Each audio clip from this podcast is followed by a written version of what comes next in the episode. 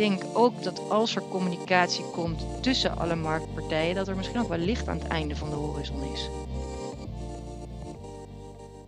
Welkom bij de podcast van IRB Nederland. Mijn naam is Sibron Roorda, Regional Director Benelux en Frankrijk bij PubMedic en host van de achtste aflevering van de IRB Nederland podcast. We gaan het vandaag hebben over het belang van identity management in de mediamix. Met deze podcastserie willen we samen met het IRB de markt meer inzicht geven in het effect van de verschillende kanalen, mythes ontkrachten en tips meegeven die jij als luisteraar hopelijk kunt gebruiken. Mijn digitale tafelgasten zijn Nicole Wolters-Ruckert, counsel bij advocatenkantoor Allen Overy, en Thomas de Graaf, Digital Marketing en Innovation Manager bij IRB Nederland. Volgens mij hebben jullie toch een nieuwe naam uh, onlangs aangenomen, Thomas, klopt toch? Die gaat per 1 januari in en dat is de VIA. Juist, inderdaad. Die zocht ik. Uh, dat is de fusie tussen het IAB en uh, VEA. Die komen mooi samen in de naam VIA. Nou, kijk, dan, dan, hebben we dit meteen al even meegenomen. Hartstikke goed. ja. Daar gaat het vandaag niet over, want tot op de dag van vandaag is de third-party cookie de speel in programmatic advertising. Echter, de cookie ligt, zoals we allemaal weten, onder vuur. Apple's browser Safari maakt het gebruik van de third-party cookie voor online adverteren al enige tijd vrijwel onmogelijk. En Google heeft aangekondigd dat ze met Chrome vanaf 2021 eenzelfde pad gaan bewandelen. In 2019 had Chrome een marktaandeel van bijna 55% en Safari's marktaandeel was toen bijna 30%.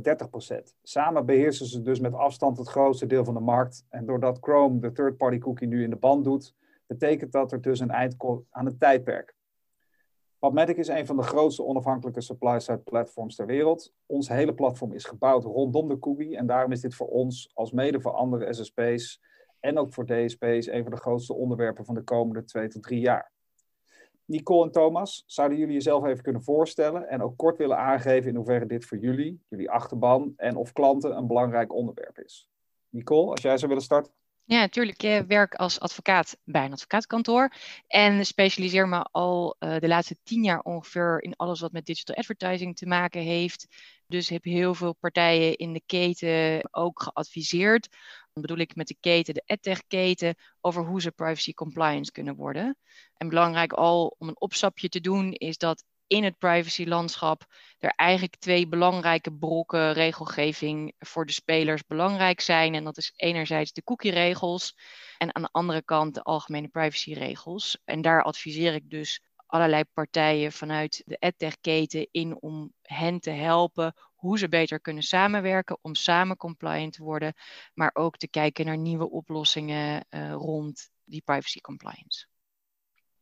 Ja, ik ben Thomas. Ik werk bij het IAB. Voorgaande baan was bij Mindshare Greenhouse en daar was ik data consultant. En daar zat ik inderdaad heel erg aan de kant van adverteerders adviseren over het gebruik van data. Maar nu bij het IAB heb ik inderdaad een wat meer, wat, wat bredere rol.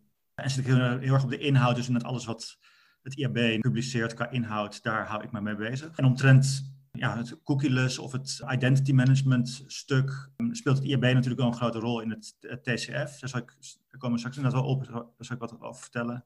En als branchevereniging zijn wij natuurlijk een soort van verbinder in de markt. Dus wij, we hebben wel een soort van positie waarin we juist hier iets in kunnen betekenen om met z'n allen het gezamenlijke probleem op te lossen. Oké, Nicole, de wereldwijde problematiek binnen onze industrie rondom privacy, die heeft ertoe geleid dat veel experts vinden dat het verwijderen van de third-party cookie de enige weg voorwaarts is. Hoe kijk je hier tegenaan vanuit de juridische invalshoek? Ik denk dat je een stapje terug moet doen uh, bij deze uh, vraag. Hè? Want iedereen ziet een beetje de third-party cookie als het kwaad. Maar wat is nou eigenlijk het onderliggende probleem? En volgens mij is het onderliggende probleem dat er heel veel partijen in de edtech-keten zitten die cookies gebruiken. En dat zijn dan dus third-party cookies op het publisher-platform of op het advertising-platform. En door de veelheid aan partijen is de third-party cookie een soort kwaad geworden. En in het verlengde daarvan het gebrek aan transparantie. Dus het aan de gebruiker uitleggen van wat er nou allemaal gebeurt. Dus ja, ik vraag me af of, als je ook gelet op de cijfers die jij net noemde, of je niet de grote spelers meer in de hand werkt en dus eigenlijk andere partijen in het edtech uitschakelt door het verbieden van de third-party cookie.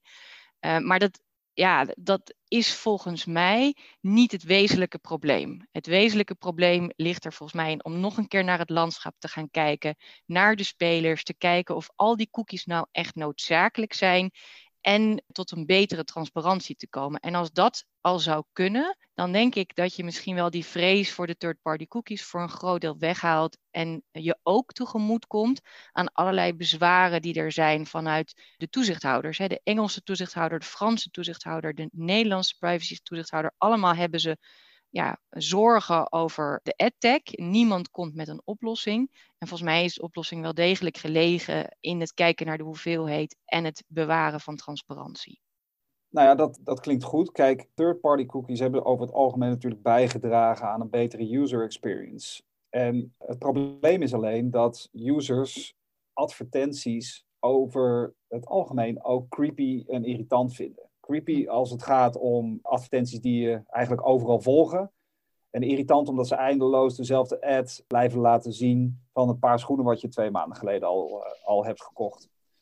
Thomas, aan jou, vanuit het IAB, welke ontwikkelingen zien jullie bij je leden om juist dat soort uitwassen tegen te gaan? De rol die het IB hier vooral in speelt, is dat we proberen dus zoveel mogelijk de markt bij elkaar te brengen. We hebben een, een aantal taskforces op de verschillende vakgebieden, waarbij op dit onderwerp echt het, targeten en retargeten, daar is de Programmatic Task Force speelt een belangrijke rol in. Maar bijvoorbeeld ook de data- en techniekgroep. En wat we daar eigenlijk doen, is dat, we, dat zij kijken met de publishers, uh, de mediabureaus en de adverteerders, dit soort onderwerpen in de groep proberen te bespreken en daar oplossingen voor proberen te bieden. Dus soms kan het zo zijn dat er een bepaalde informatiebehoefte is binnen bureaus, van de grotere bureaus naar de kleinere bureaus of andersom om het retargetingprobleem op te lossen.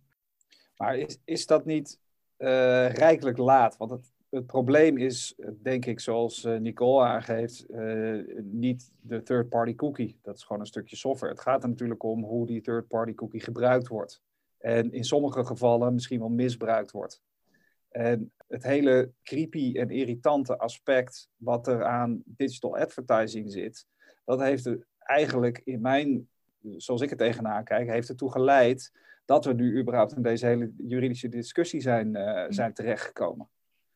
Dus als, je, als jullie zeggen vanuit de IB van nou, daar zijn we mee bezig en daar zijn we nu naar aan het kijken. Maar het, het gebeurt natuurlijk al jaren en jaren. Dus het is best wel een, nee, het, het lijkt een lastig probleem om te tackelen, schijnbaar. Want anders hadden we het al wel gedaan.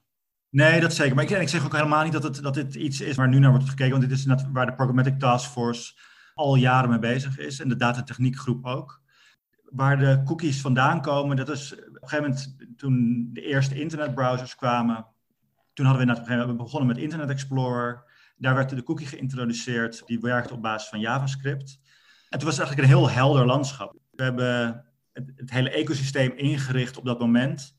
Uh, met op, in het hoofd dat er één browser is. Je bent of een uh, Internet Explorer gebruiker of je bent een Firefox gebruiker. De identities zaten alleen binnen één browser.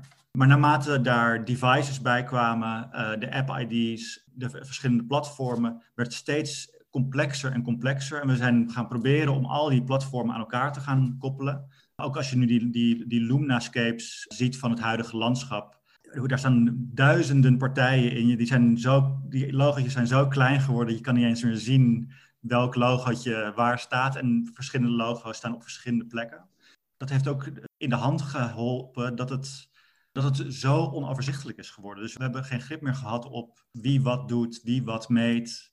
Ehm, er was een, is een punt geweest dat je op nu.nl kwam en dat er dan misschien wel een lijst van 50 third-party cookies werd geladen. En ja, je wist ook niet wat er, wat er allemaal mee gebeurde. En ik denk dat het, juist de rol van het IAB is, is dat dit soort problemen, en dat is niet iets wat we het, de laatste, het laatste jaar doen, maar waarvoor het IAB bestaat, is om te kijken waar waar zit nou die crux en hoe kunnen we dit nou als markt oplossen? In plaats van gaan wijzen naar, naar één partij of naar meer naar die partijen van oké, jullie doen het verkeerd. Maar wij juist een soort van oplossing bieden die we met de markt proberen te creëren. Ja, dat is, dat is interessant dat je dat zegt, hè? want sommige markten hebben ook een soort van zelfregulerend vermogen. Maar zou je dan willen zeggen dat dat in onze markt niet het geval is? Dat je dus altijd op het moment dat er mogelijkheden bestaat, dat je bad actors hebt die daar inspringen in dat gat en daar het maximale uit proberen te halen. En dat jij zegt, blijkbaar kunnen we alleen maar vanuit, vanuit een breed marktperspectief kijken naar dit probleem en het eventueel ook oplossen? Ik weet niet per se of, het, uh, of je het als slecht of als bad uh, entiteit daar als, als slecht moet bestempelen, maar dat het meer.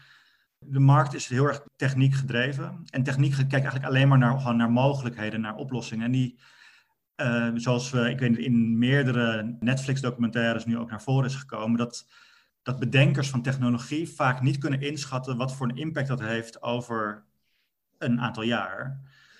Dat je vanuit innovatie kan je net iets denken van oké, de like button dat is echt te gek. Dat geeft mooie inzichten, je kan content erop afstemmen. Maar wat het op de lange termijn doet, dat, dat komt dus nooit inschatten. En dat is, dat is iets wat je dus wel als markt kan, als, je als gezamenlijke uh, groep kan oplossen. Thomas, zit er ook niet iets in, want jij noemt nu een heel mooi voorbeeld, de like-button. En ik ben het helemaal met je eens dat het initiatief heel fantastisch is geweest. Dus als je kijkt wat er vervolgens mee gedaan is, hè, in, in, de Belgische zaak tegen Facebook is, heeft het Hof van Beroep dat prachtig laten uitzoeken. En wat ik me afvraag is, de basisgedachte van de techniek is volgens mij een hartstikke goede. Maar er wordt niks gedaan om de vervolgdoeleinden, waarvoor de techniek dan wordt gebruikt, in te kaderen het feit dat je als edtech-partij soms een cookie moet plaatsen om jouw dienst te leveren, maakt niet uit dat die cookie ook de gedaante zou moeten hebben van een tracking cookie die de user vervolgens overal volgt. Ook een deel van de oplossing is om een keertje goed te gaan kijken waar heb ik die cookie nou echt voor nodig en wat wil ik er echt mee doen. En niet wat allemaal wenselijk is, maar het wel een deel gaan indammen. Ik, ik vraag me dat, want jouw voorbeeld was daar wel een sprekend voorbeeld van en dat is bijvoorbeeld iets wat bij GDPR volgens mij ook wel heel erg zagen, is dat je daarvoor kon je als uh, merk of als site bijvoorbeeld invulformulieren hebben en daar werd dan zoveel mogelijk gevraagd. Dus leeftijd, geboorteplaats, diploma, bij wijze van spreken. Maar GDPR heeft er natuurlijk wel voor gezorgd ook, uh, deels, dat we uh, meer zijn gaan kijken, oké, wat hebben we die data echt nodig? Ja, en dat nu vertalen naar de cookie en de partijen. Ja. Ja. Ik denk dat het vanuit de markt geregeld wordt en, en soms ook door wetgeving, die bepaalde dingen gewoon gedaan kan krijgen. Ja. Hm. Nou ja, kijk, de third-party cookie, daar had jij het natuurlijk over, Nicole, van, van waarom bestaat dat ding en heb je hem echt wel nodig? Die is door adverteerders voornamelijk gebruikt om de identiteit van een gebruiker vast te leggen. Eh, te verifiëren op het moment dat deze op andere plekken op het internet wordt gezien. En dat is natuurlijk wel wat je wilt als adverteerder. Omdat je dan kan zeggen, ik wil deze gebruiker niet nog een ad tonen, omdat ik hem al eerder heb gezien. Of je wil die gebruiker juist wel een ad tonen, omdat je weet dat die op basis van je eigen data die je hebt als adverteerder, uh, of zelfs als uitgever, omdat die binnen je doelgroep valt. Nou zijn er verschillende commerciële partijen die een ID hebben ontwikkeld, die geen gebruik meer maken van de cookie, maar die dus wel helpen om hetzelfde te doen. In hoeverre denk jij dat dat dan een oplossingsrichting is, Nicole? Ja, daar kan je eigenlijk vrij kort over zijn dat dat geen oplossingsrichting is. In die zin dat de technische oplossingen die ik heb gezien, zal je nog steeds iets moeten plaatsen of uitlezen op de apparatuur van een gebruiker in eerste instantie. Dus je zult eerst, ik zal maar zeggen, die deur moeten creëren. En eens je helemaal binnen bent, kun je wel die identifier aan een gebruiker toekennen. Dus, en, en het vervolg is, is dat in de GDPR is uitdrukkelijk gezegd dat ook unieke identificatienummers zijn gewoon persoonsgegevens. Dus je omzeilt mogelijkerwijs uh, voor een deel, want ik stel me heel erg vraagtekens bij het bruggetje tussen cookie, device fingerprinting, allerlei andere technieken die zich ontwikkelen om die third-party cookie eigenlijk abundant te maken. Maar dat zit allemaal wel een beetje in het verlengde en daar is ook al door toezichthouders van gezegd, device fingerprinting wordt op dezelfde manier gezien als een cookie. Dus dat ik vraag me af in hoeverre dat een oplossingsrichting gaat bieden. En door dus die unique identifiers en dan dus weer hetzelfde gaan doen, maar met identity management en het zinken van identifiers tussen partijen, ja, haal je ook weer de verwerking van persoonsgegevens binnen en los je het probleem uh, volgens mij dus niet op. Oké, en op het moment dat je consent hebt van een, van een consument en je gebruikt niet de, uh, een third-party cookie, maar een, een externe ID, uh, mm -hmm. waar staan we dan? Ja, die consent, dat zie je natuurlijk al in het cookie-landschap. Hè? Want we hebben allemaal de banners en de pop-ups en de, die we als we een webpagina open, die je in je face krijgt, waarin je akkoord moet verklaren. het probleem met die toestemming, zoals die nu ook is, is dat je hem voor heel veel partijen vraagt. En tegelijkertijd is de toestemmingseis dat die specifiek moet zijn. Uh, dan zie je dat heel veel marktpartijen hebben daar of hebben daar al iets aan gedaan of zijn nog in het proces om daar iets aan te doen, door de techpartijen waarmee ze samenwerken aanzienlijk te beperken. Dus dan kun je ertoe komen dat die informatie of die toestemming, dat die inderdaad specifiek is en wel geïnformeerd. Dus dat zou een oplossing kunnen zijn. En dan zou je ook kunnen zeggen, mijn grondslag voor de verwerking van die persoonsgegevens via die ID, die baseer ik op toestemming. Um, nou zit er meteen een kanttekening bij in het kader van de real-time bidding. En dat is in het kader van het bid request. Um, omdat het blijkt dat in menig bid request gaat ook de bezochte pagina gaat mee in het bid request. En dat kan vaak uh, een politiek gevoelig of een seksueel getinte gevoelige pagina zijn. En dat zijn meteen bijzondere categorieën van persoonsgegevens. Want dat kan iets zeggen over je seksuele geaardheid, kan ook iets zeggen over je gezondheid, kan iets zeggen over je politieke voorkeur. En daar zou dan uitdrukkelijke toestemming voor moeten worden verkregen. Dus er spelen allerlei haken en ogen bij het verkrijgen van die geldige toestemmingen in deze industrie. In het algemeen, Nicole, denk jij dat programmatic advertising zoals dat nu plaatsvindt. Uh, dus op basis van uh, de zaken die we eerder, uh, eerder hebben genoemd. Denk je dat dat onder GDPR met een externe ID überhaupt mogelijk is? Ik denk, Sieben, dat je een onderscheid moet maken tussen twee grote groepen van doeleinden.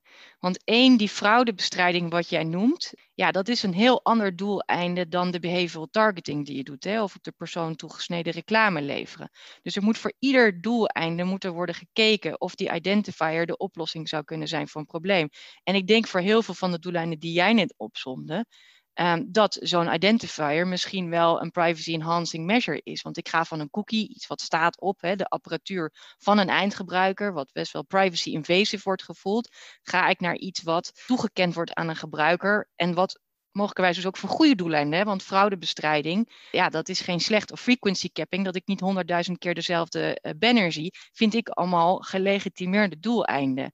Waar het kwaad er voor een deel in zit, en dan kom je weer op die multipurpose. We hadden de multipurpose cookie, maar nu krijg je de multipurpose identifier.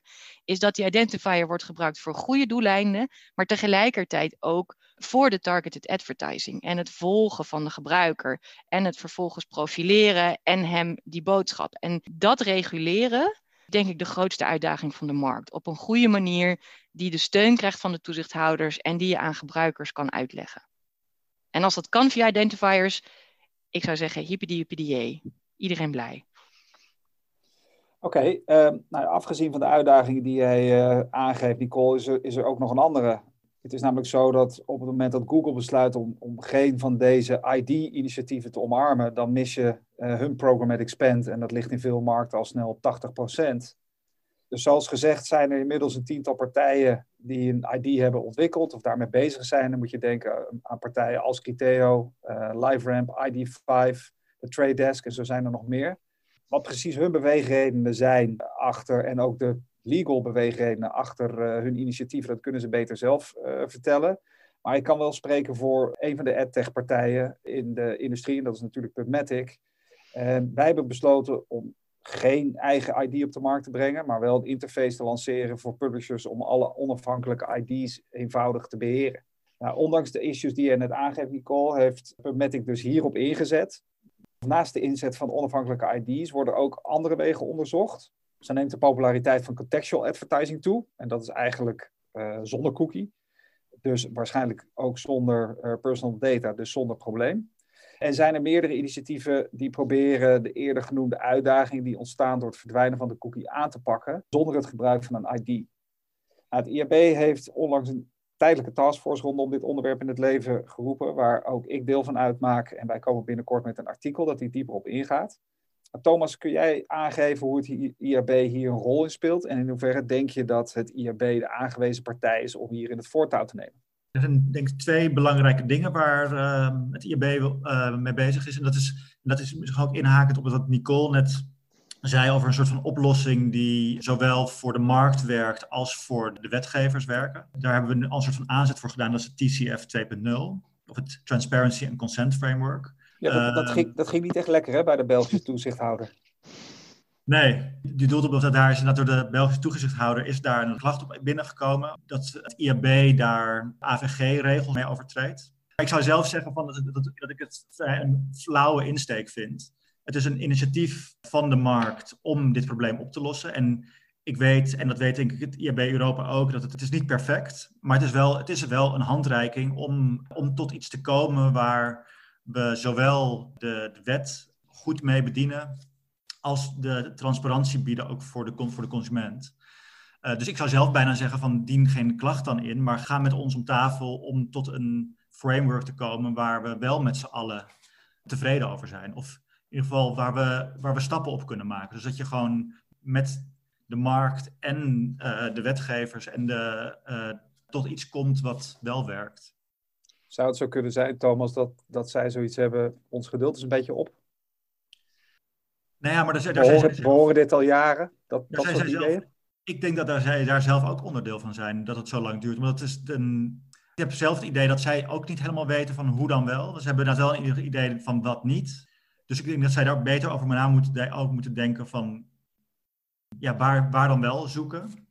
Want het, het voelt nu een beetje van, wij weten wat we niet willen. We krijgen een oplossing, dit en dit, zo zijn we niet tevreden over, ga maar weer terug naar de tekentafel. Terwijl zij een onderdeel van, van die tekentafel moeten zijn, naar mijn idee. En kun je nog wat meer uitweiden over de rol die het IEB neemt in deze discussie en in hoeverre het IAB eh, de aangewezen partij is om het voortouw te nemen? Wij vertegenwoordigen uh, een heel groot deel van de, de mediabureaus, of denk ik het overgrote deel van de mediabureaus, een groot deel van de publishers in de, in de markt en ook een aantal adverteerders. En dat doen we op toch wel een, groot deel van de wereld. Dus dat we hebben een hele grote vertegenwoordiging in Europa, in Amerika ook en in Azië. Dus ik weet niet per se of wij de, de aangewezen partij zijn, maar als er een partij is die dit goed zou kunnen oppakken, en, en dan vallen wij daar zeker wel onder. We hebben Google even genoemd. Uh, gelet op een enorme marktaandeel, denken jullie dat er om die reden een speciale rol voor hen is weggelegd? Nou ja, ik denk dat, dat kijk, Google is, die hebben hier ook al een aanzet voor gedaan met een soort van met privacy sandbox. Kijk, zij zijn ontzettend groot. Zij bedienen en, ze hebben en de browser, en ze hebben een groot uh, advertentienetwerk en ze zijn natuurlijk ook publisher door hun content op uh, onder andere YouTube. Dus zij moeten ook zeker bij deze um, discussie betrokken zijn en onderdeel van zijn. En, en op welke manier dan? In het in, ja, meedenken in, in een oplossing. En dat, dat zou, kijk, zij komen al met, zij zijn ook al bezig met die privacy sandbox. waarbij ze ook wel een soort van open uitnodiging hebben naar de andere spelers in de markt. Dus dat is, ja, dat is een rol die zij zeker ook kunnen, die zij nu spelen in ieder geval. En Nicole, vanuit de juridische invalshoek, mm. wat, wat zou de rol zijn die Google zou, uh, zou moeten nemen in deze discussie? Oh, dat is wel een hele, dat is best een lastige vraag. Ik, ik ben het dan met Thomas eens. Ik denk dat zij zo groot zijn dat ze zeker een voortrekkersrol kunnen spelen. En dat doen ze ook voor een deel wel, want ze uh, hebben natuurlijk eigen toestemmingsmechanismes. En privacy statements zijn enorm onder de loep genomen door verschillende toezichthouders, wat tot aanpassingen heeft geleid. Dus iedereen die Google gebruikt, herkent nu de toestemmingsvragen die we om de zoveel tijd krijgen, waar je akkoord moet. En de vraag is of dat mensen dat allemaal lezen. Maar in ieder geval in Nederland heeft het tot aanpassingen geleid en ook in andere landen. Dus daar hebben ze onder druk van uh, de toezichthouders uiteindelijk aanpassingen gemaakt. Maar ze zijn ook heel bewust naar hun afnemers. Um, waar ze ook kijken van, goh, uh, wordt er uh, geldige toestemming verkregen bij de adverteerders, bij de publishers voor de diensten die ik via een platform aanbied. Maar ja, ik, ik denk dat de markt zich niet kan permitteren om stil te blijven zitten.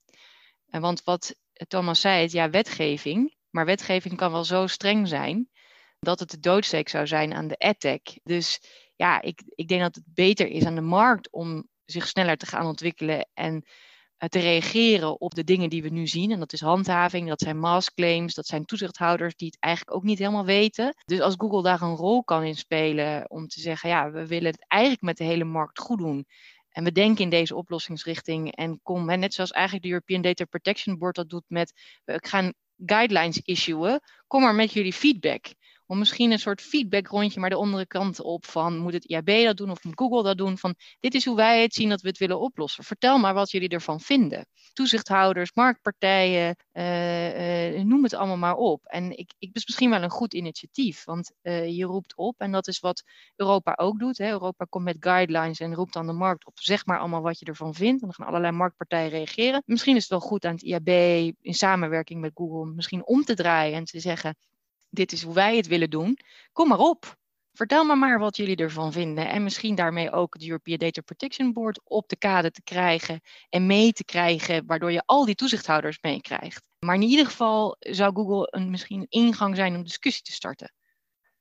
Wat, wat zeg jij daarvan, uh, van Thomas? Wat Nicole nu net voorstelt. Ja, dat zou inderdaad een mooie oplossing zijn. Ik zei inderdaad dat, dat wetgeving er een onderdeel van is wat ik dat ook wel zeker wel geloof. Maar dat de markt daar ook zeker een onderdeel van is. Omdat die is een, misschien nog wel een groter onderdeel. Omdat die er ten eerste een veel betere kijk op hebben. Dus wij weten wat er speelt. Wat, er, wat nu net gebeurd is. Het worden twee kampen.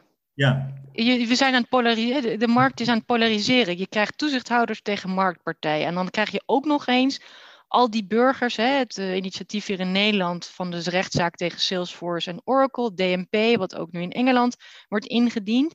Dus je krijgt de markt in het midden en je krijgt de bestoking van toezichthouders en burgers die door activists worden vertegenwoordigd aan de andere kant. En ik denk dat je dat vuur aan de schenen er een deel uit moet halen. Ja. Um, als je oplossingen wil gaan bedenken.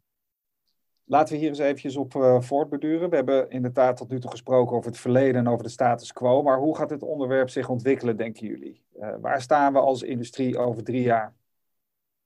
Nicole, jij zei net al iets van de doodsteek. Dat zijn ja, ik maak me wel zorgen. De doodsteek voor de adtech. Ik maak me wel zorgen als ik zie wat, wat activisten nu doen. Hè? Uh, privacyorganisaties die bundelen en die met private funding rechtszaken aanspannen tegen DMP's om de privacyklachten. Ik zie ook het aantal klachten wat wordt ingediend. Ik zie hoe toezichthouders worstelen om in dit veld toch guidance te geven, maar eigenlijk geen guidance geven. Wat Thomas heel terecht zegt, ze flaggen iedere keer dezelfde problemen. Maar wat nou de oplossing is, ja, I haven't got a clue. Maar ik ben wel een beetje bang dat als er niks gebeurt tussen nu en een jaar, ja, dan krijg je gewoon rechtszaak na rechtszaak na handhavingszaak na handhavingszaak, waar boete na boete na boete wordt opgelegd. En spreek je dan vanuit, vanuit wat je ziet gebeuren in Nederland of zie je dit op grote nee, schaal je ziet het, uh, je ziet het in Engeland ook. Je ziet het in, bij de ICO in Ierland, hè, waar natuurlijk Brave, vorige Johnny Ryan, actief klachten heeft ingediend. Uh, je ziet het in allerlei landen. Je zag in Duitsland de hevige discussie rond Google. Uh, dus je ziet over het hele Europese landschap uh, zie je als paddenstoelen uit de grond handhavingsacties oprijzen, maar ook particuliere rechtszaken. En dat is wel nieuw, want dat mechanisme bestond niet pre-GDPR. Dus we krijgen net zoals een beetje Schrems, hè, wat iedereen bekend is, je krijgt een soort privacy-activistische organisaties die opstaan en uh, nu bijvoorbeeld de, de, klacht tegen Salesforce en Oracle, die wordt gedaan namens de 11 miljoen Nederlanders. En als je niet wilt vertegenwoordigd worden in de klacht, dan moet je dat laten weten. Moet je je recht van bezwaar uitoefenen. Nou, je kunt daarvoor applaudisseren dat uh, deze zaak er komt, want misschien schept het ook duidelijkheid.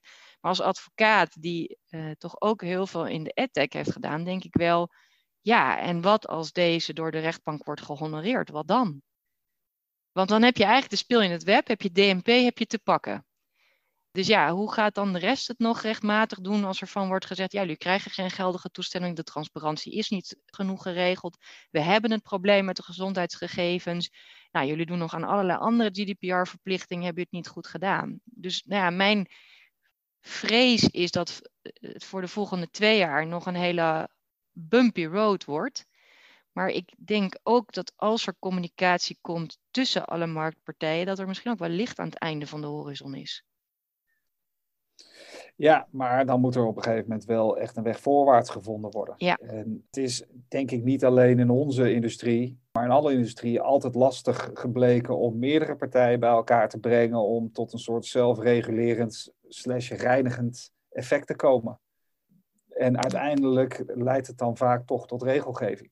Als je dit aan de wetgever overlaat, ga jij maar proberen in Europa of in de landen dit ecosysteem goed over de bres te krijgen. En dat de parlementariërs heel goed begrijpen waar dit over gaat en waar de belangen. Daar speelt natuurlijk al een kennisachterstand. Nou, dat, dat, is zeker, dat is zeker een issue. Aan de andere kant, daar gloort ook alweer hoop wat mij betreft. Uh, als je nu ziet de vragen die er door de Senaatcommissies in Amerika worden gesteld aan Big Tech. En zeker uh, aan Google als het gaat om programmatic dan begin je wel te zien dat die senatoren wel uh, relevante dingen krijgen, krijgen ingefluisterd. Ja. Dus uh, zaken uh, als bijvoorbeeld header bidding, ja, die worden gewoon genoemd en er worden gewoon dat soort vragen worden, worden gesteld. Dus daar heb ik op zich wel hoop. Het is natuurlijk ook zaak dat de parlementariërs ook hun best gaan doen om het te begrijpen. En tot nu toe is daar blijkbaar niet genoeg aanleiding voor geweest. Als die hm. rechtszaken er gaan komen, dan zou het best wel eens kunnen dat ze, dat ze daar toch dieper in moeten gaan duiken om, ehm, om dat te gaan doen. Thomas, hoe zie jij dat? Hè, op basis van waar we staan vandaag, met alle reserveringen vanuit Nicole, hoe ziet de industrie eruit over drie jaar? We zitten nu natuurlijk in die, nu in die transitie van, nou ja, over dat er over een jaar of uh, anderhalf jaar dat die third-party cookie verdwijnt. En we hebben net een uh, groot onderzoek gedaan. We hebben niet per se de vraag over hoe ziet het er over drie jaar uitgesteld, maar we hebben wel de, de vraag gesteld aan C-level bestuurders binnen het ecosysteem over hoe goed voorbereid ben je op een wereld waar third-party cookies minder aanwezig zijn. Dat is een heel tekenend antwoord wat we daarop krijgen, is namelijk dat heel weinig, of misschien maar 9% van de ondervraagden goed zijn voorbereid hierop. En daarvan kan je zeggen van, nou dat is inderdaad heel erg daar, schrik je van, dat, dat zo weinig mensen er goed op voorbereid zijn. De reden daarachter is dat het, je kan je er nog niet heel erg goed op voorbereiden, omdat er namelijk nog niet een soort van eenduidige oplossing voor is. Dus we, we weten nog niet zo goed waar het naartoe kan gaan, waardoor het dus inderdaad heel onduidelijk is van of, er, of het nou het een of het ander wordt over een paar jaar. Ik hoop dat de, het samenwerken in de markt, dat dat in het IAB, dat is denk ik wel goed uh, gewaarborgd. Maar dat met de markt samenwerken met de, de wetgevers. Ik hoop dat dat, dat dat wel veel sterker is. En dat je dat een soort van gezamenlijk tot een oplossing kan komen. Oké, eh, Thomas, voordat uh, we eruit gaan, wilde ik jou nog even vragen. Welke handvatten kunnen we nu aanreiken aan IAB-leden? Is er misschien vanuit het IAB een oproep dat je wilt doen aan jouw podium? Ja, zeker. Nou, goed, wat je net al heel even noemde was uh, natuurlijk de cookieless uh, taskforce die, we, uh, die in het leven is geroepen. En dat is, natuurlijk goed, het is een tijdelijke groep van mensen uit het vak die net heel erg met identity management bezig zijn. En het onderwerp natuurlijk dat de, de cookies gaan verdwijnen. En wat eigenlijk wel de bedoeling is, is dat we daar wat, wat we die groep wat groter en wat concreter maken om namelijk de verschillende onderwerpen die hierop aanraken te behandelen. Wat is de impact uh, op de verschillende punten van het vak? Uh, wat zijn de mogelijke oplossingen? Om ja, dat heel erg het onderwerp te duiden. Dus dat is inderdaad wel een die ik wil doen. En daarbij is natuurlijk, en dat is misschien nog iets waar we nog niet heel erg over naar hebben gekeken, want we hebben, we hebben het natuurlijk over gehad over dat, het, dat de, de cookies gaan verdwijnen. Uh, en dat er verschillende oplossingen in zijn. Dus dat je dan contextual is een, een, mogelijkheid waarin dat die groter kan worden. De walled gardens die vallen, die zijn natuurlijk een onderdeel van de oplossing. De, de unified ID's, dus zoals LiveRamp is een mogelijkheid.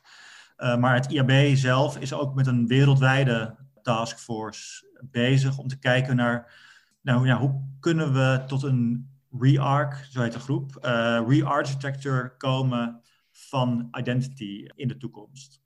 En dat is een, een vrij grote groep, omdat het, omdat het wereldwijd is. Als er net mensen zijn die daar over dat vraagstuk willen nadenken en ook willen een actieve bijdrage willen leveren, dan ja, graag deelnemen aan die, uh, aan die groep. Het laatste woord aan jou, Nicole. Ik kijk met interesse uit naar de ontwikkelingen van het IAB, want ik denk dat ze heel veel toegevoegde waarde bieden en kunnen bieden aan, uh, aan de marktspelers. Goed, dan wil ik jullie bedanken, Nicole en Thomas, voor jullie bijdrage aan, uh, aan deze discussie. We zijn er nog lang niet, dat is wel duidelijk. Maar er wordt, uh, er wordt voortgang geboekt. Aan de luisteraars nog eventjes Hou de site in de gaten als je dit een interessant onderwerp vindt van het IAB. Daar worden continu updates geplaatst over, dit, over dit onderwerp. bedankt voor het luisteren en tot een volgende keer.